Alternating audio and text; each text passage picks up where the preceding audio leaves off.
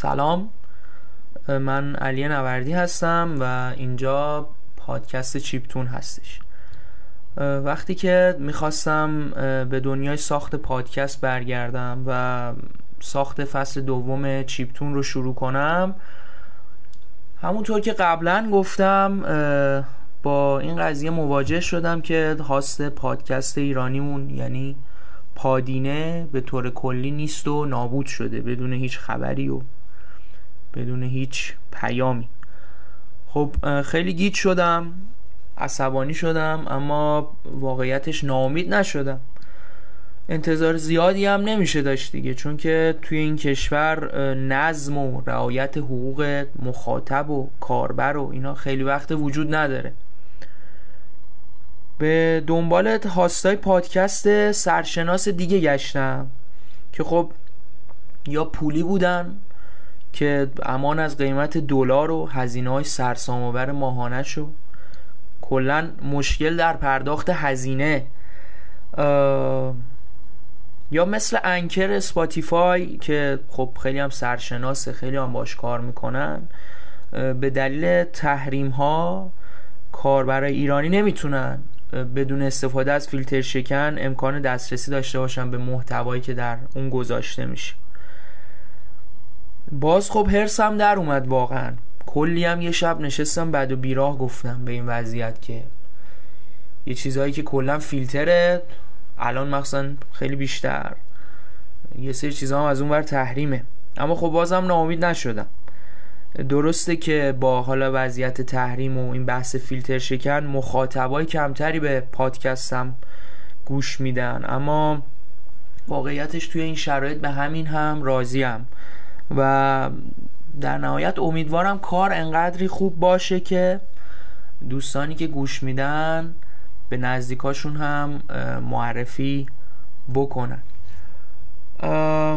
اما این چند روز واقعیتش هر بار که توی ذهنم اومد زمان ضبط قسمت چهارم پادکست رسیده و یک هفته از پخش قسمت سوم میگذره، به خودم گفتم که اصلا واقعا چرا باید الان درباره بازی و فیلم و سریال و رسانه سرگرمی و اینجور چیزا حرف بزنم؟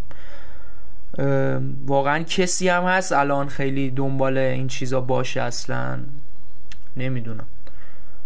حالا گیرم که اصلا تو دنیای خودمون سیر کنیم و اتفاقات اطراف هم اهمیت چندانی برامون نداشته باشه.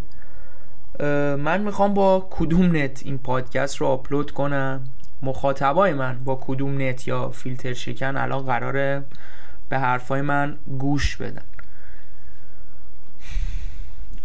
ظلم، زورگویی، دورویی، عوض کردن جای مجرم و قربانی بدترین چیزهایی که من به شخصه به خصوص این چند سال و توی عمرم تجربه کردم، نه فقط از جانب کسایی که الان علیهشون دوستان ما دارن صحبت میکنن و مردم توی خیابون، بلکه از طرف آدمایی که یه روزی اونا هم عادی بودن، مثل من بودن، مثل خانوادم و مثل دوستانم بودن، اما بزرگ شدن و الان یه جایگاهی دارن که باعث شده یه نگاه از بالا به پایینی به انسان‌های اطرافشون داشته باشن. اینجور آدم‌ها بزرگترین مشکلشون اینه که هیچ وقت خودشون رو مقصر هیچ چیزی نمیدونن و مشکل ما هم همینه. کنار هم باشیم و با هر روش و منشی که حالا داریم با ظلم کنار نیایم، سکوت نکنیم، از خودمون شروع کنیم و فکر میکنم که دنیا یه ذره به جای بهتری شاید تبدیل بشه. من پادکست چنل بی و علی بندری رو زیاد دنبال نمی کنم متاسفانه، اما دیروز یه پیام سه چهار دقیقه‌ای گذاشته بود و خیلی صحبت‌های جالبی میکرد. یه جاش گفت که برای پادکست همیشه وقت هست. من دوست دارم این حرف رو تصحیح کنم. ما از فردای خودمون خبر نداریم واقعا. من به شخص خبر ندارم از فردای خودم. ممکنه وقت برای پادکست باشه، ممکنه هم واقعا نباشه، نمیدونیم. اما چیزی که میدونم اینه که امروز وقت برای پادکست نیست. اما لطفاً منتظر قسمت چهارم پادکست چیپتون باشید.